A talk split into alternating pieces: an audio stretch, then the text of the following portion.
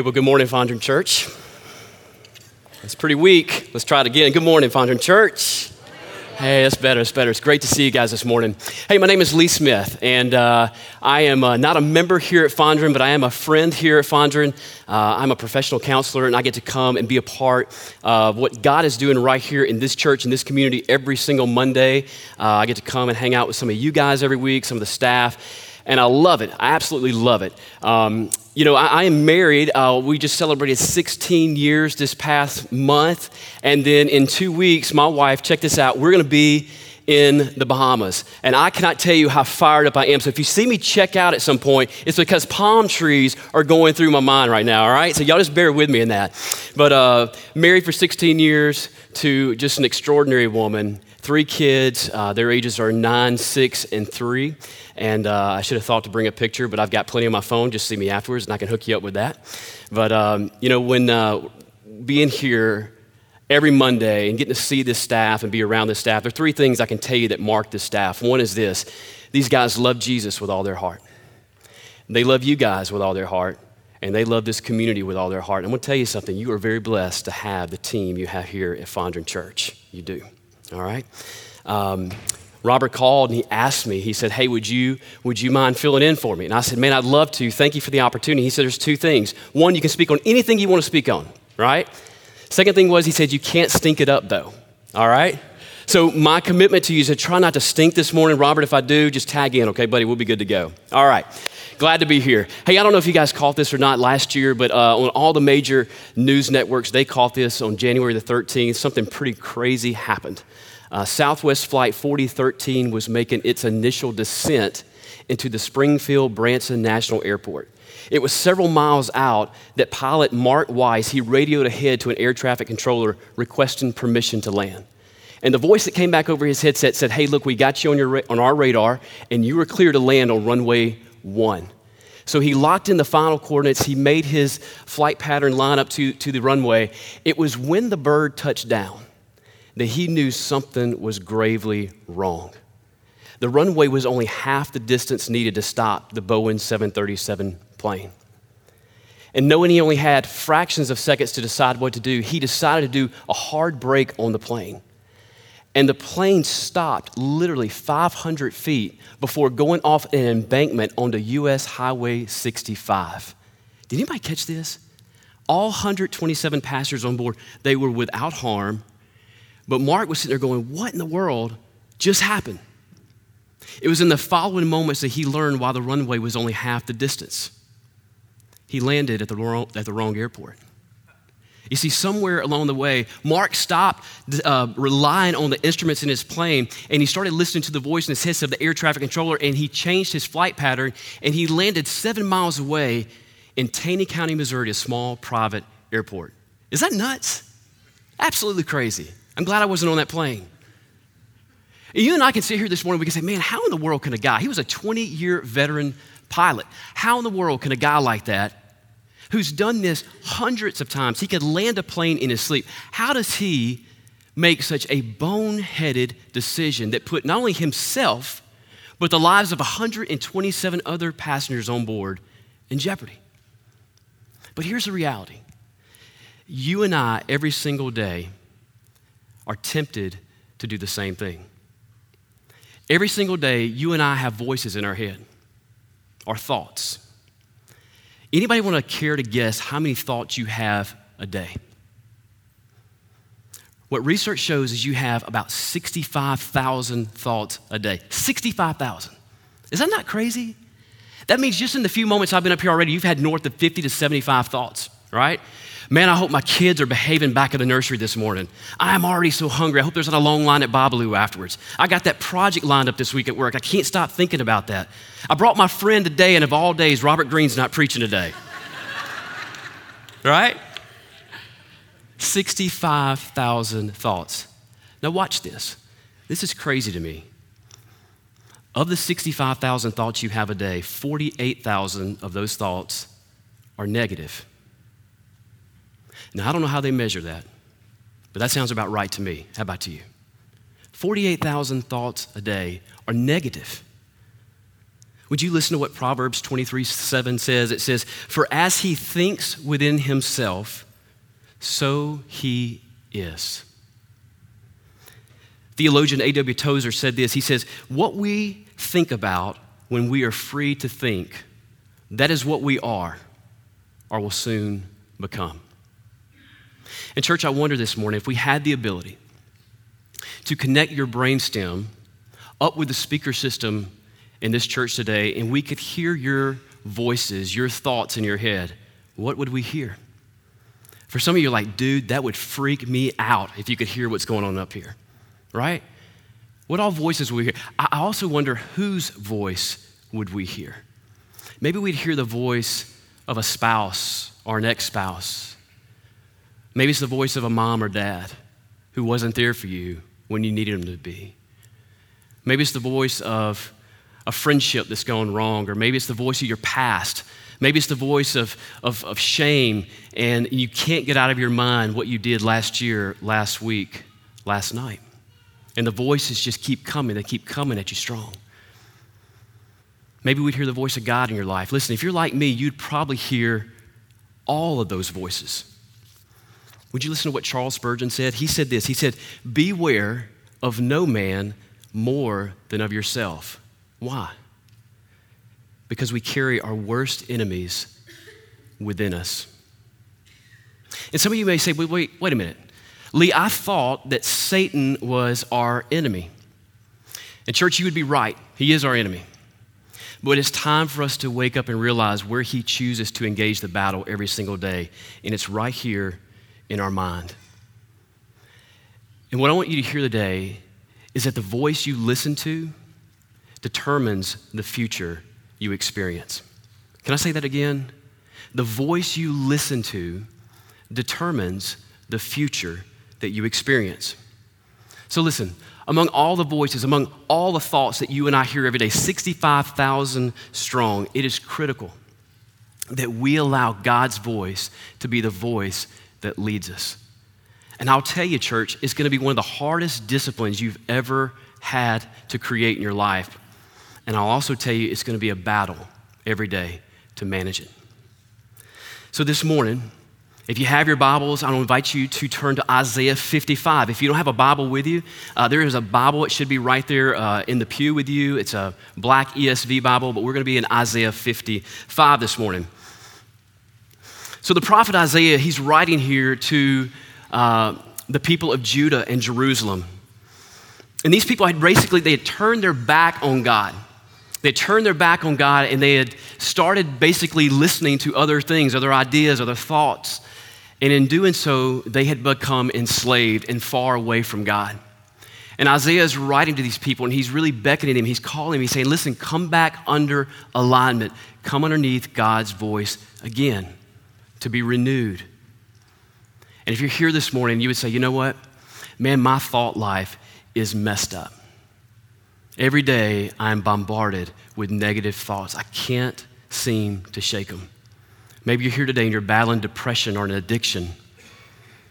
And I want to tell you that there's good news in what you're about to hear. Isaiah fifty-five, we're going to read, start in verse one. We're going to read the first three verses. This is what verse one says. It says, "Come all." I love that, all. "Come all, you who are thirsty, come to the waters. And you who have no money, come, buy and eat. Come, buy wine and milk without money and without cost." Isn't it cool you can leave your pocketbook at home when it comes to God's table?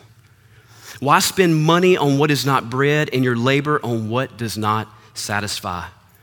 Listen, listen to me, and eat what is good, and your soul will delight in the richest of fare. Give ear and come to me, hear me, that your soul may live. I will make an everlasting covenant with you, my faithful love promised to David. You know, the first thing we see here in verse one is Isaiah is issuing an invitation out for all who are thirsty, all who are broke, all who are hungry. He, the invitation extended to all of us even today. Come, sit at the table. And you know what's really interesting here? When you look throughout Scripture, you see a rhythm that God has established. You see a rhythm that God has established. There is always a call that God issues out, and there's always a response that's warranted from the call. I mean, you go all the way back to Genesis chapter one, verse three, where God said, hey, look, let there be light. There was a call, and there was light. There was a response. You can look at Moses being called out to lead God's people and him responding. You can look at Noah being called out to build an ark, and he responded. You can go all the way through the New Testament to Jesus calling out to the disciples saying, drop your nets, boys, come follow me. And they dropped their nets. There was a response. You say, Lee, what's the big deal about that? Here's the big deal. Is that the same pattern that God used to establish the universe will be the exact same pattern that he uses to establish our lives by. You see, everything, everything in our life will either be built up or destroyed by the words we listen to and respond to. The voice you listen to determines the future that you experience. You see, Isaiah is writing to these exiles, and he's encouraging them, stop listening to God's voice, because they had started listening to another voice, and he's inviting them to be uh, restored. And if you're here this morning, you find yourself thirsty and broke, can I tell you something? If you're thirsty and broke this morning, it's pro- probably because of two reasons. One, you've never responded to God's invitation to your life to come and even sit at the table. Or two, you're sitting at God's table this morning and you stop listening to his voice and you're feasting on the voice of something else. I'm gonna go down memory lane for a second. Is that okay? Um, I don't know if, uh, uh, look, I don't know who Bobby Vinton is. It doesn't matter. Any Bobby Vinton fans in the house? Robert's a Bobby Vinton fan. I see a Bobby Vinton fan in the back. I see your hand, sister. Uh, what is this right here? It's a vinyl record, right? Can I tell you the memories that this brings back for me? Every Saturday morning, I grew up in the Delta. I grew up in Greenwood. Any Delta people here, by the way? From some Delta, great, awesome. Good people right there. Y'all take notice of those hands. All right, so we would listen every Saturday morning. We would listen to vinyl records. It was kind of like a routine in the Smith home. We would clean our house, and we would put on a vinyl record. We listened to a lot of Elvis growing up, all right? Now, how many of you remember the clicking, the popping? Remember that, the vinyl record? For all of you young folks, let me just introduce you to something, okay? Here's the deal. Before iPhones, before M P three players, C Ds, cassette tapes, go back to eight tracks, we had vinyl records. Now, there was very there was a very important kind of a rule you had to follow when it came to vinyl records. When you got through listening to the vinyl record, what did you have to do? Put it back in the sleeve. Why is that important? Because it would get scratched.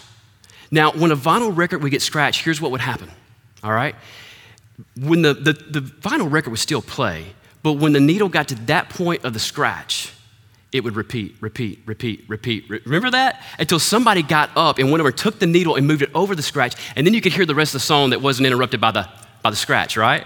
Isn't that cool? I miss that. I miss that. Here's what I know. Is that our souls are just like vinyl records. Let me explain that. It is impossible, listen, it is impossible for you to go throughout life without being wounded in some way. You see, we've been wounded by our own sin. We've been wounded by the sin of other people. And what happens in that moment when we get wounded is there's a scratch that goes on our soul. Now watch what happens, because this is very critical. It's at the moment the scratch goes on our soul that the enemy begins to do some of his best work. It's in that moment when we're vulnerable and we're weak that the enemy comes and he places a lie on that scratch that will continue to repeat, repeat, repeat throughout your life until you do some work with God that's necessary to remove it. It stays on you, keeps staying on you. Now watch what happens next. Once the lie is bought into, once the lie is bought into, here's what it loves to do. It loves to go find about a hundred or a thousand other thoughts or lies that look and smell and taste a lot like that lie, and they begin to have a party right there on your scratch, on your soul. And if we're not careful, what will eventually happen is we will go from having an unbiblical thought life to having an unbiblical belief life. You see, unbiblical thoughts over time lead to unbiblical beliefs. And before you know it, you begin to agree to some things that God never intended for you to agree with. Now, here is some of the craftiness of our enemy at work, is when that belief is bought into and you become convinced that so many of those lies just can't be wrong, the voice inside switches to first person. Now watch this. It no longer says, well, she doesn't think I'm good enough. He doesn't think I'm good enough. It switches to, I'm not good enough. Did you catch it? It goes to being part of our identity. Would you listen to Proverbs twenty-three seven again? It says, for as he thinks within himself, so he is. Let me ask you something. Do you think that Satan, once he knows you've bought into a, a lie and a belief, that he just says, mission accomplished, and he walks away? Or do you think he stays at you every day and just nags at you more and more? That's what he does. Brennan Manning, I love Brennan Manning, wrote the book, uh, The Ragamuffin Gospel. This is what he said. Great deeds remain undone, and the possibility of growth into greatness of soul is aborted. There's a lot in that statement. Can I just read it to you again? Great deeds remain undone, and the possibility of growth into greatness of soul is aborted. Church, can I ask you this morning, what great deeds remain undone in your life because of the lies you've bought into? You see, lies create limitations. And when lies are not confronted, callings are not fulfilled. You see, a lie will fuel depression. A lie will fuel anxiety and addiction. Lies will change the way you see God. Lies will rob you of your marriage. Lies will steal from your kids and ultimately cause you to kind of give up on all your hopes and dreams. And Isaiah knows this when he's writing to these exiles in Judah and Jerusalem. He is beckoning them. He's calling them, come back underneath God's voice so you don't miss out on your possibility of growth into greatness. Secondly, in verse two, we see this. We see that we have a choice on what we get to eat. Would you look at verse two again? It says, why spend money on what is not bread and your labor on what does not satisfy? Listen, listen to me and eat what is good, and your soul will delight in the richest of fare. Isn't that great? That when you attune your heart and your ear to God's word, you get to eat char, Walkers, manship every day of your life. Not Burger King, Taco Bell, McDonald's. If you own a McDonald's, Taco Bell, or Burger King, or one of those, my kids love you, by the way, all right? Speaking of my kids, when I read this verse, I thought about my daughter, Millie. And I think we have a picture maybe of Millie up here somewhere. She is my heart. I uh, love that girl. She's amazing. And I want to tell you something about Millie. Millie loves candy. It's her uh, spiritual gift. Um, and you may say, well, dude, what kid doesn't love candy? I'm going to tell you something. I would challenge your kid to Millie, and she would eat your kid under the table with Jolly Ranchers. No, no competition, I'm telling you. If we want to discipline Millie, all we have to do is remove candy from her life for a twenty-four hour period, and she goes crazy, crazy. Here's what Millie will do. About an hour before dinner time, she will go find a piece of candy somewhere. She's got this radar. She'll find it, she'll eat it. What happens at dinner, parents? Does she eat? No, I'm not hungry, just can't, I, can't, I can't eat. What happens two hours after dinner? I'm starving, I'm so hungry, I'm so hungry. Well, why is that? It's because candy was never meant to nourish her. It was never meant to nourish her. It was a temporary fix. And the same is true when we listen to other voices in our life. They are never meant to nourish us. They may provide a quick fix for you, make you feel good, make you forget about your pain, but the reality is you're starving yourself more and more, and you're growing more and more unhealthy. And Isaiah is saying, come back, come back to what satisfies. You know, when Isaiah is speaking here, he almost sounds like I do when I talk to Millie. Did you catch what he said? He said, listen, listen to me. Why did he repeat himself? You ever do that, parents, to your kids? They have younger ones? Listen, listen to me, listen to me, listen to me. Is Isaiah yelling at us right now? Is that what he's doing? No, he's not. You see, any time in the Old Testament when you see something repeated like this, it usually refers to covenant. There's a promise here. And Isaiah is encouraging these exiles. He's saying, listen, if you will do this, there is a tremendous promise to you. Your soul is going to delight in the richest of fare if you'll just listen and obey God's voice. John ten, three through five says this. It says, the watchman opens the gate for him, and the sheep listen to his voice. He calls his own sheep by name and leads them out. And when he has brought out all his own, he goes on ahead of them, and his sheep follow him. Why? Because they know his voice. But they'll never follow a stranger. In fact, they will run away from him because they do not recognize a stranger's voice. Can I tell you that I'm a pilgrim here this morning on the same journey that you're on? And one of the things I'm learning is the longer I walk with the Lord, the more distinct his voice becomes. Y'all remember the day before caller I D? Younger ones were like, nope. Caller I D. Remember that before that? We had an old rotary phone on our in our kitchen, and the only way you knew who was calling you was to do what? You had to pick that joker up and answer it, right? Now watch, do you remember this though? You would know within a fraction of a second who was on the other line. Why? Because you had spent so much time with them. You knew their voice, their inflection. Even if you had friends like I had, and we used to do a lot of prank calls. Remember prank calls? Those were fun back in the day too.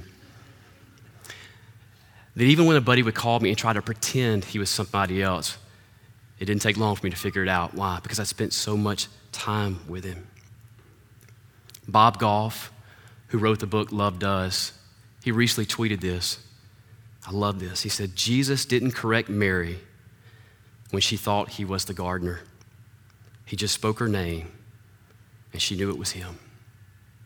I love that. And Fondren, I wondered this morning if God himself walked into this building dressed as you and I, and he spoke your name, would you recognize his voice? Would you be able to, within seconds, say, ah, that's the voice of my dad. I know that voice. That's a safe voice for me. How do you choose to eat what is good? How do we learn to distinguish his voice over all the other sixty-five thousand voices we hear every day? Would you listen to Second Corinthians ten five? It says, we demolish arguments and every pretension that sets itself up against the knowledge of God. And we take captive every thought to make it obedient to Christ. Can I just tell you a simple test that I give myself? I'm a very simple guy. I'm not a complicated guy. I'm a very simple guy. One of the simple tests I give when I'm going through a season where I feel negative thoughts are just kind of coming in is I ask myself this question. Does this thought bring me life? In other words, does it align with God's word, or does it bring me death? And what Second Corinthians is telling us is, is listen, church, you need to take every thought captive. Why? Because not every thought you're thinking is trustworthy. Not every thought you're thinking is from God. And so you bring it under the submission of Christ to say, does this bring me life or does it bring me death? And watch this. If it brings you death, you get to let it go. You don't have to hold on to that.